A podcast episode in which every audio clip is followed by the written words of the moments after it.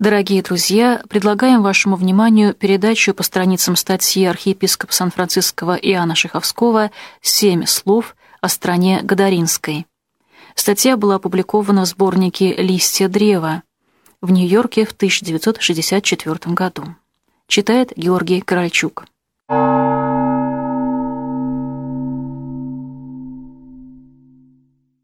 Слово первое. Вижу ту страну Гадаринскую, куда приплыл Господь с учениками своими после бури на Галилейском озере. Страна малообитаемая, горы, камень, песок. Со стороны Тивериады она представляется в легкой дымке, таинственной и суровой страной, даже под голубым небом и в ясное солнечное утро. Господь вышел на берег. Его встретил Гадаринский бесноватый, известный окрестным жителям. Не одевавшийся в одежду, живший в гробах, маленьких пещерках, в скалах. Мучительно внутренне терзаемый, он был недалеко от берега, вероятно, привлеченный к озеру неожиданно наступившей тишиной. Как только светлый облик Господа коснулся его зрения, он вскричал безвольное орудие некой внутренней силы, в нем жившей. Он не мог жить с людьми. И люди не могли его принудить к жизни по человеческим законам. Он мучился непрестанно от самоубийственного духа и был бессилен избавиться от него. Эти душевные мучения, повсюду наблюдаемые в мире, ужаснее всех физических страданий. Увидев образ Господа, бесноватый кричит, но не убегает. Не убегает, потому что светлая сила неудержимо влечет его к себе. Кричит, потому что злая сила мучает его и понуждает бежать, но уже бессильно обратить его в бегство. Она уже связана одним видимым присутствием Господа Иисуса. И бесноватый кричит — что тебе до меня, Иисус? Сын Бога Всевышнего, умоляю тебя, не мучь меня. Демон себя скрывает и кричит от имени человека, будто сам человек не хочет видеть Иисуса. Бес хочет представить, будто Иисус мучает человека.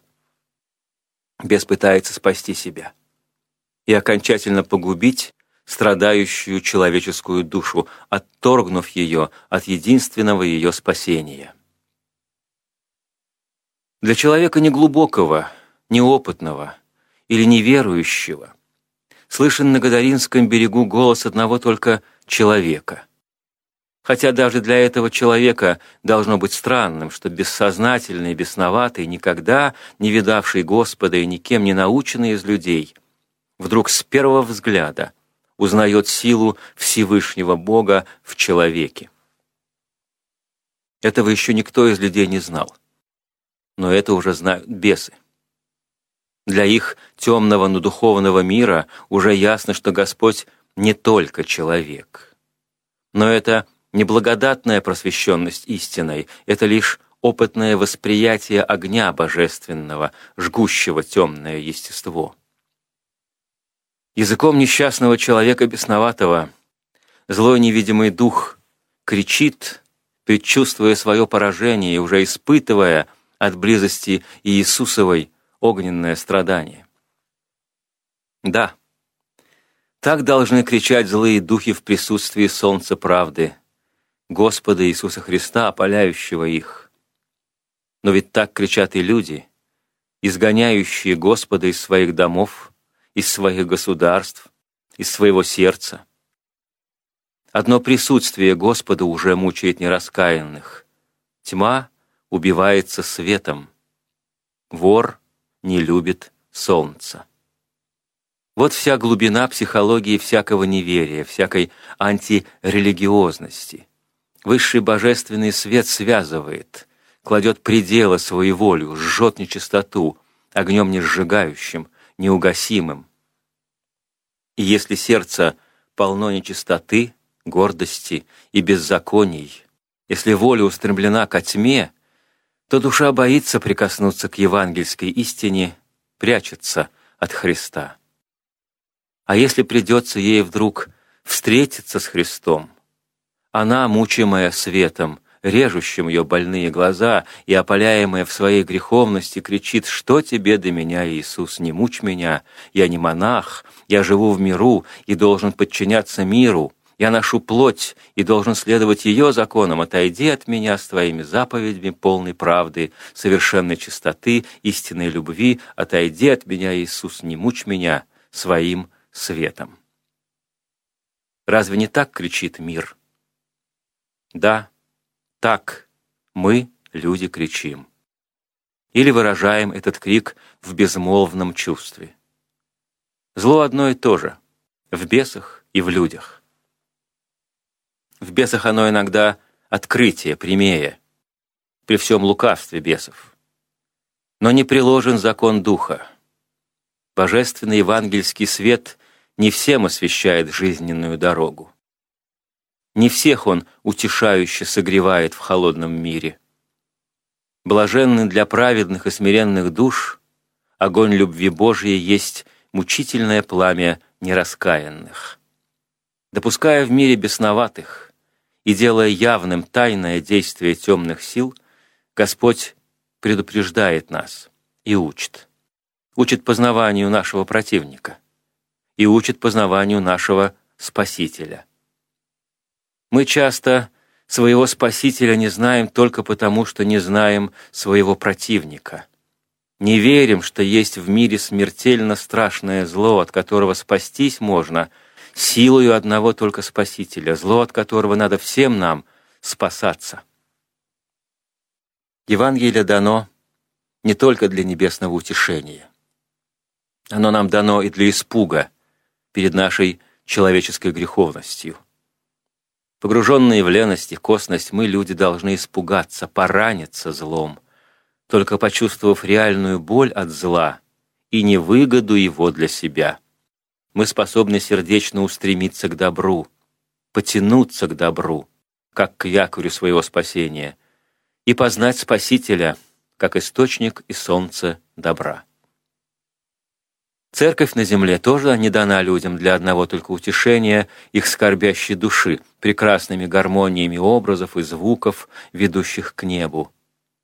Храмы стоят на земле и для того, чтобы имел человек место, где бы он глубже всего мог вздрогнуть над вечностью, вострепетать над своей душой. Вздрогнуть перед Богом, увидев хотя бы на мгновение ту страшную вечность, которой всякий человек на земле так непостижимо близок. Мы живем, и мы приходим в свой храм для того, чтобы, узрев свет Христов, подтянуться к Нему всею душою своей и вскричать Господу небесовские слова «Умоляю Тебя, не мучь меня». Но благословенные слова «Господи, очисти меня», как бы ни было больно мне, как бы ни мучилась моя сластолюбивая и грехолюбивая душа, очисти, пережги меня Твоим спасительным и очистительным огнем.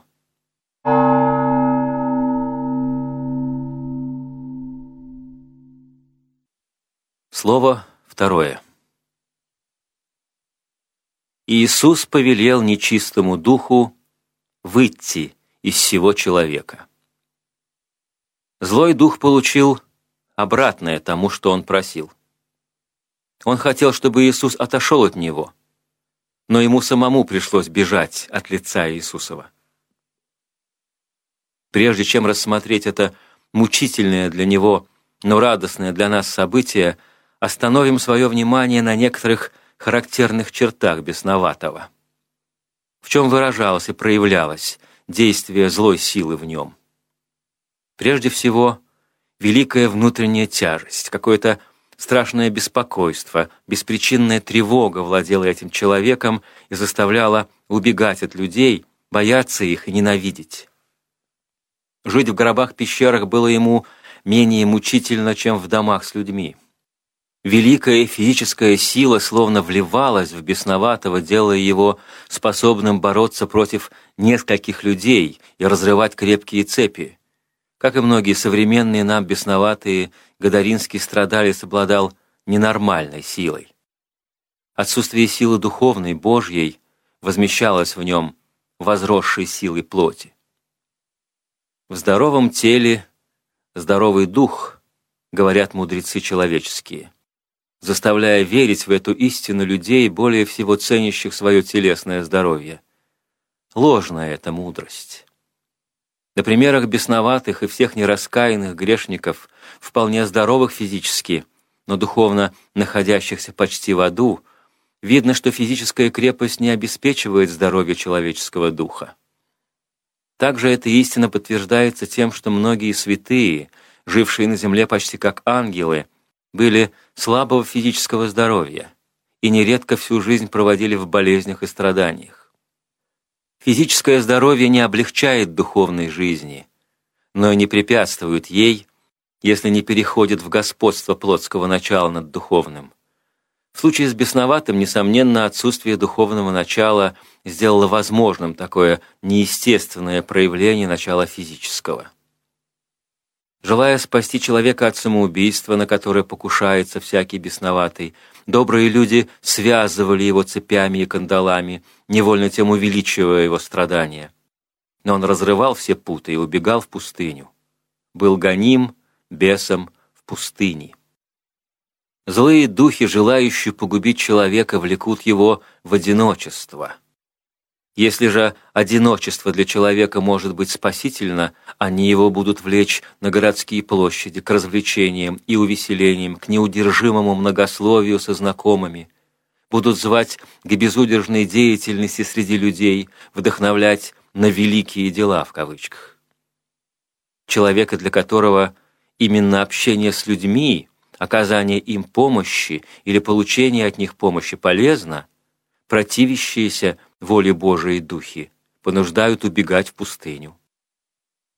Уединение бесовское – не Божье уединение, не освобождающее человека от его самости – но наиболее проявляющее эту греховную человеческую самость. Далеко даже не всем монахам полезно уединение, ибо оно более духовно ответственно и требует от человека всецелого отрешения от своего «я» и непрестанного предстояния горнему миру. Из того, что злой дух гнал бесноватого в уединение, мы можем заключить, что несчастный человек нуждался именно в помощи людей.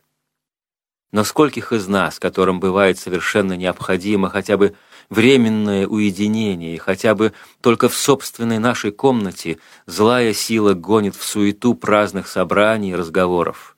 И мы не можем исполнить даже такую легкую заповедь Спасителя, как помолиться Отцу нашему в тайне. Настает час вечерней молитвы, а мы все блуждаем сердцем по миру – по его приходящим интересам и не пользуемся легкой возможностью хотя бы краткого, но столь драгоценного молитвенного уединения. Пусть духовное мучение бесноватого поможет нам познать глубже пути нашей собственной духовной жизни. Тогда мы и лучше поверим, что эти мучения его не были напрасны. Злой дух всегда радуется суетному обществу, где можно ему увлекать людей честолюбием и развивать в них все страсти, где можно водительствовать массами, давая им свои идеи, внушая свой дух. Но он увеселяется и всякой замкнутостью человека, неблагодатным уединением человеческой души.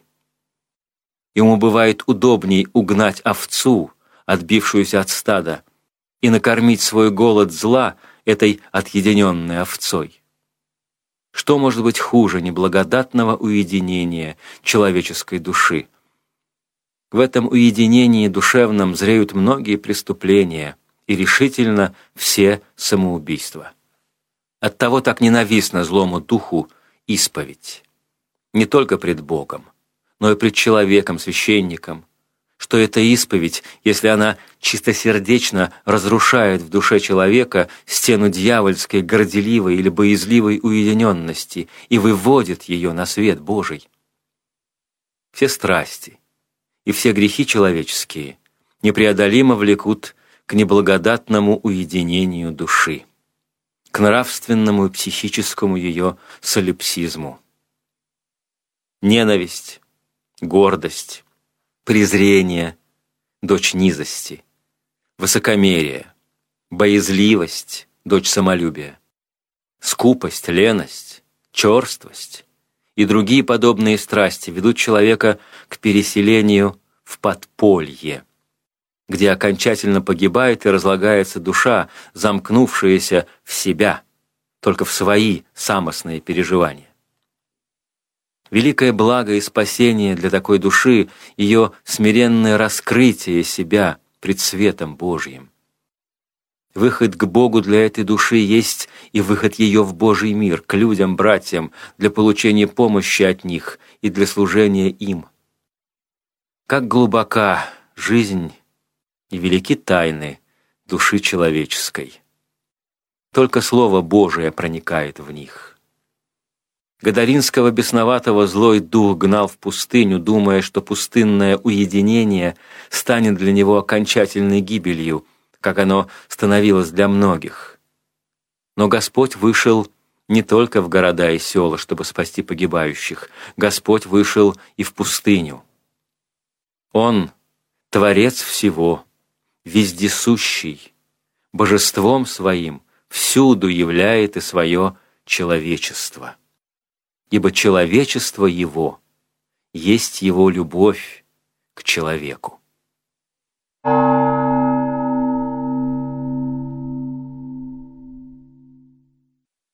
Слово третье. Осознав безвыходность своего положения, опаляемые Духом Божиим, бесы потеряли всякую надежду на исполнение их просьбы не мучить их. Но коварство их придумало новый выход. Если невозможно погубить человека, надо попытаться погубить хотя бы что-нибудь в мире. Воля бесов обращается на свиней. Большое стадо их паслось тут же – и бесы просили его, чтобы позволил им войти в них. Бесы просят. Бесы молятся. Нужна какая-то доля правды в каждой молитве ко Христу. Когда бесы проявляли высшее лукавство, кричали от имени человека, их просьба не могла быть исполнена. Как только они заговорили своим голосом, появляется возможность у Господа даже их просьбу исполнить. Сколь важна правда в молитве, даже бесовской. И сколь выше эти бесы тех людей, которые не просят Господа ни о чем, и даже совершенно не веруют в Него, и даже утверждают, что Его никогда не было на земле. Бесы же в это не только веруют, но даже непрестанно чувствуют силу, власть и огненный дух, Царя миров, Господа Иисуса Христа. Вседержитель все держит в своей власти. Ему повинуются горы и холмы, моря и бездны, ангелы и бесы. Ангелы с радостным трепетом и блаженством, бесы с мучительным трепетом и скрежетом. И только один человек на земле не хочет знать Бога и Его силы, будучи во власти Его каждое мгновение – Бесы хотят войти в свиней, задержаться хоть как-нибудь в атмосфере Земли, только бы им не идти в бездну. Бездна же — это глубина самости твари, отъединившейся от Бога, предельно замкнувшейся в себя, ни в чем не имеющей себе удовлетворения, мучающейся ненасытимым мучением духовным. За неимением внутреннего благодатного удовлетворения в общении с Богом Тварный дух находит в себе призрачное удовлетворение в постороннем для себя предмете, связывая себя с ним и неистинно насыщая себя общением с ним. Такова природа всякого блуда, всякого неистинного удовлетворения своего «я». Греховная, недозволенная Господом страсть души или тела таит в себе элемент наслаждения, ангелам неведомого – но бесам очень знакомого. Бесы тоже испытывают его призрачное наслаждение, после которого бездна жизни становится для них еще мучительнее и ужаснее.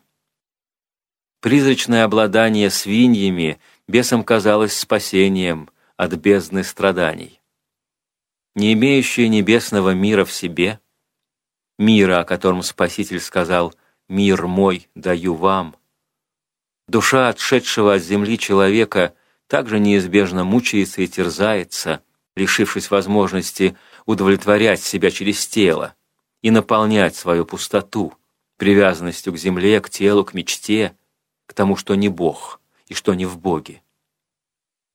Бесы Гадаринские, теряя человека, хотят вампирически насладиться хоть какой-либо тварью.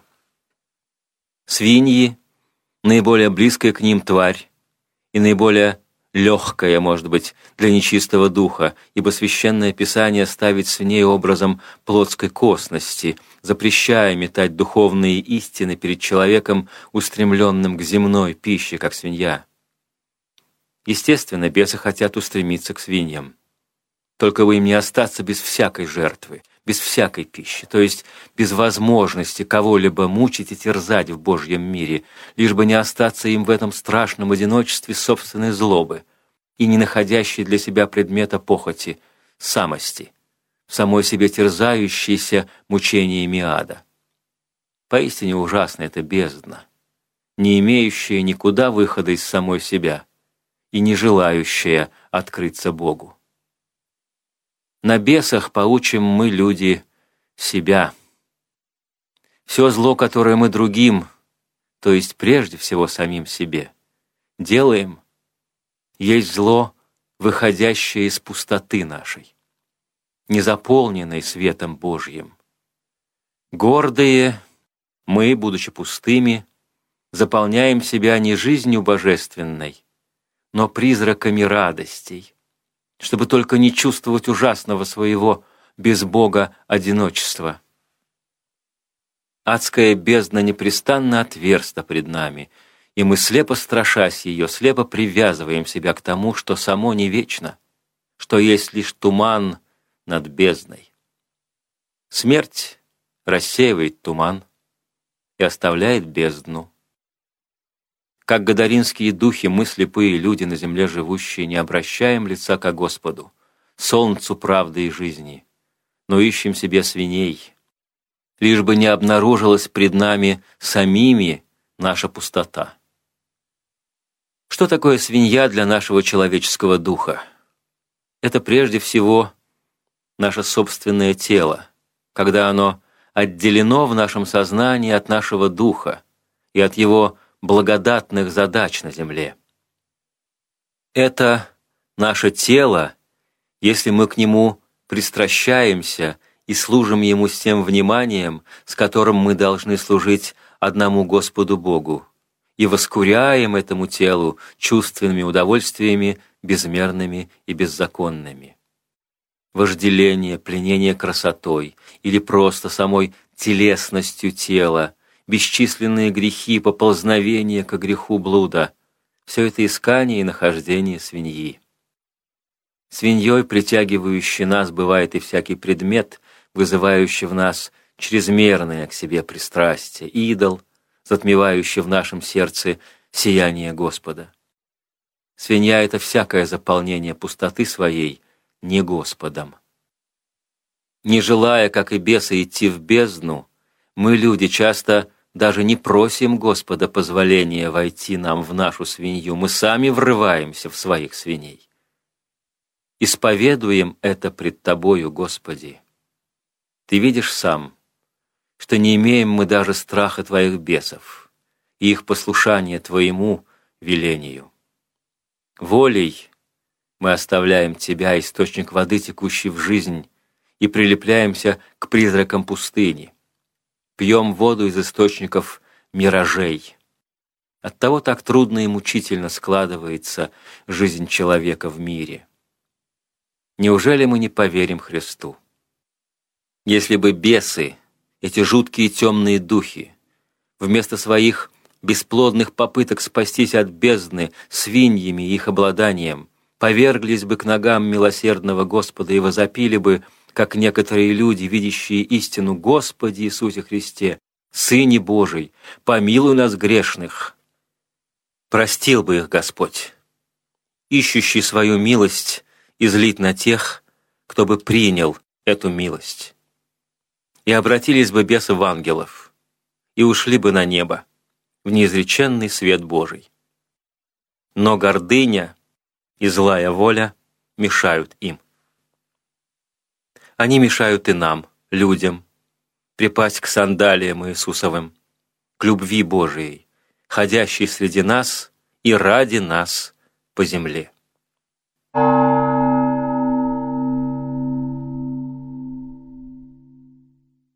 Дорогие друзья, закончилась первая передача по страницам статьи архиепископа Сан-Франциского Иоанна Шиховского «Семь слов о стране Гадаринской». Статья была опубликована в сборнике «Листья древа» в Нью-Йорке в 1964 году. Читал Георгий Корольчук.